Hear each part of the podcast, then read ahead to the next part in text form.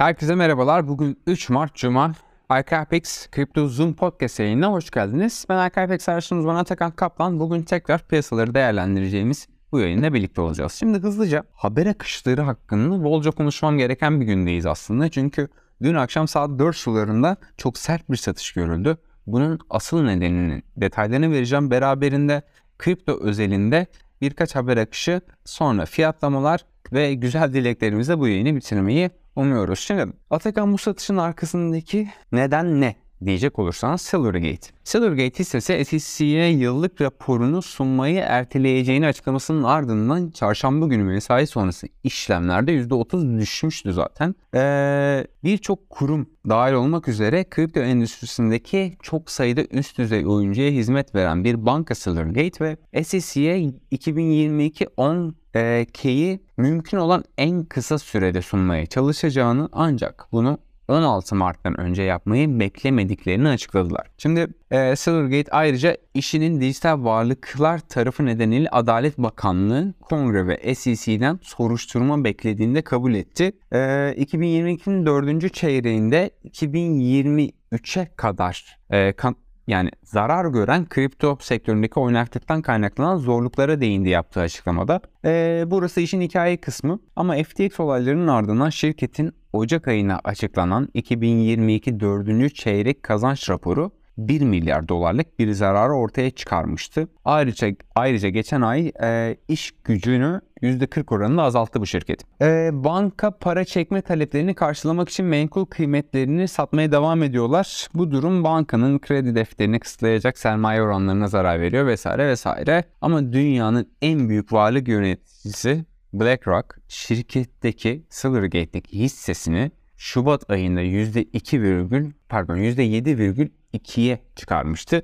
Düşünün hani BlackRock gibi bir şirketin bu kadar güvenli ve gelecek gördüğü bir e, şirket ne duruma geldi bugün? Şimdi Perşembe günü ee, ya bu tarafa geçelim ya da kripto para piyasasının önünde gelen şirketleri birçok şirket yani e, Paxos'u, Circle'ı, Bitstamp'i, Coinbase'i birçok şirket e, Silvergate Capital, e, Capital ile bankacılık ortaklığını durdurduğunu yani bundan sonra işlemleri askıya aldıklarını duyurdular. Bunlar bu şirketler üzerinde nasıl etkiye sahip olacak? Bunu bize zaman gösterecek. Arkada işleyiş dinamiklerini, iş modellerini bilmediğimiz için bu konuda yorum çok da yapamıyoruz. Onun dışındaki haber akışları Ethereum'da Şangay geliştirmesinin son testinin tarihi belli oldu. İşte Sepolia 28 Şubat'ta gerçekleşmişti zaten. Şu anki testnette 14 Mart'ta gerçekleşecek. Beraberinde ana ağın geliştirmesinin de Nisan ayının ilk haftasında olacağı çıkarımını yapabiliriz hemen hemen. Çünkü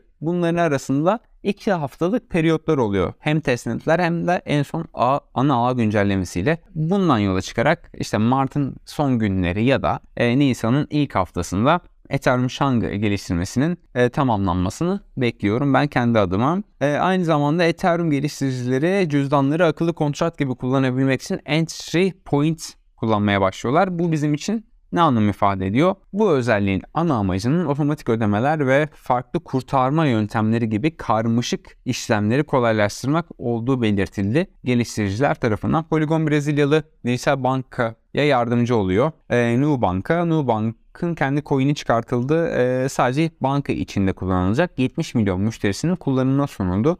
Polygon yine reel sektörle blok zincir teknolojisini birleştirmeye devam ediyor. Geldik Son olarak Silvergate konularından sonra Gary Gensler tabii ki negatif söylemlerine devam ediyor. Ee, biraz da haklı.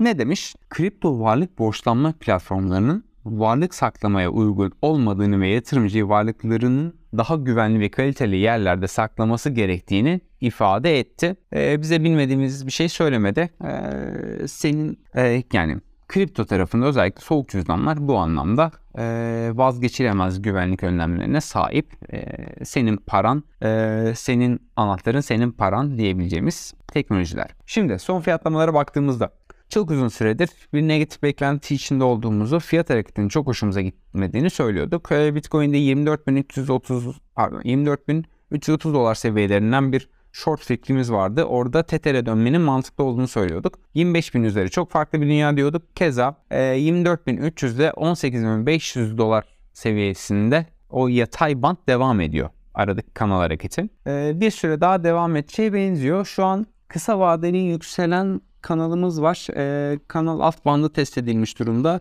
Destek seviyesi 22.180. Eğer aşağı yönünü kaybedilirse fikrince hızlıca 21.500 dolar seviyeleri gelecektir. Ama 25.000 21.500 dolar seviyesi benim için ekstra öneme sahip. Burası aşağı yönü kaybedilirse muhtemelen bu sarkmalar 20.400 dolar seviyelerinde sakinleşecektir diye düşünüyorum.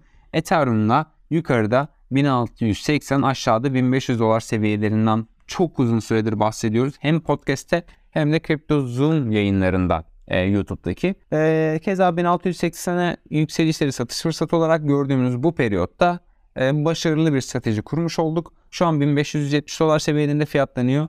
1500'e doğru geri çekilmelerin devam etmesini beklerim. Ethereum bu yatay bandını aşağı yönlü kaybederse eğer yani bu ne demek? 1500 doların altında günlük periyotta kalıcılık gösterirse o zaman Ethereum'da da 1370'lere doğru geri çekilme sertifika trackleri görebiliriz. Bunun dışındaki paritelerin detaylı teknik analizini merak ediyorsanız ArcApex YouTube kanalına bekleriz. Bizden bir isteğiniz, bir arzunuz varsa e, bizler buradayız.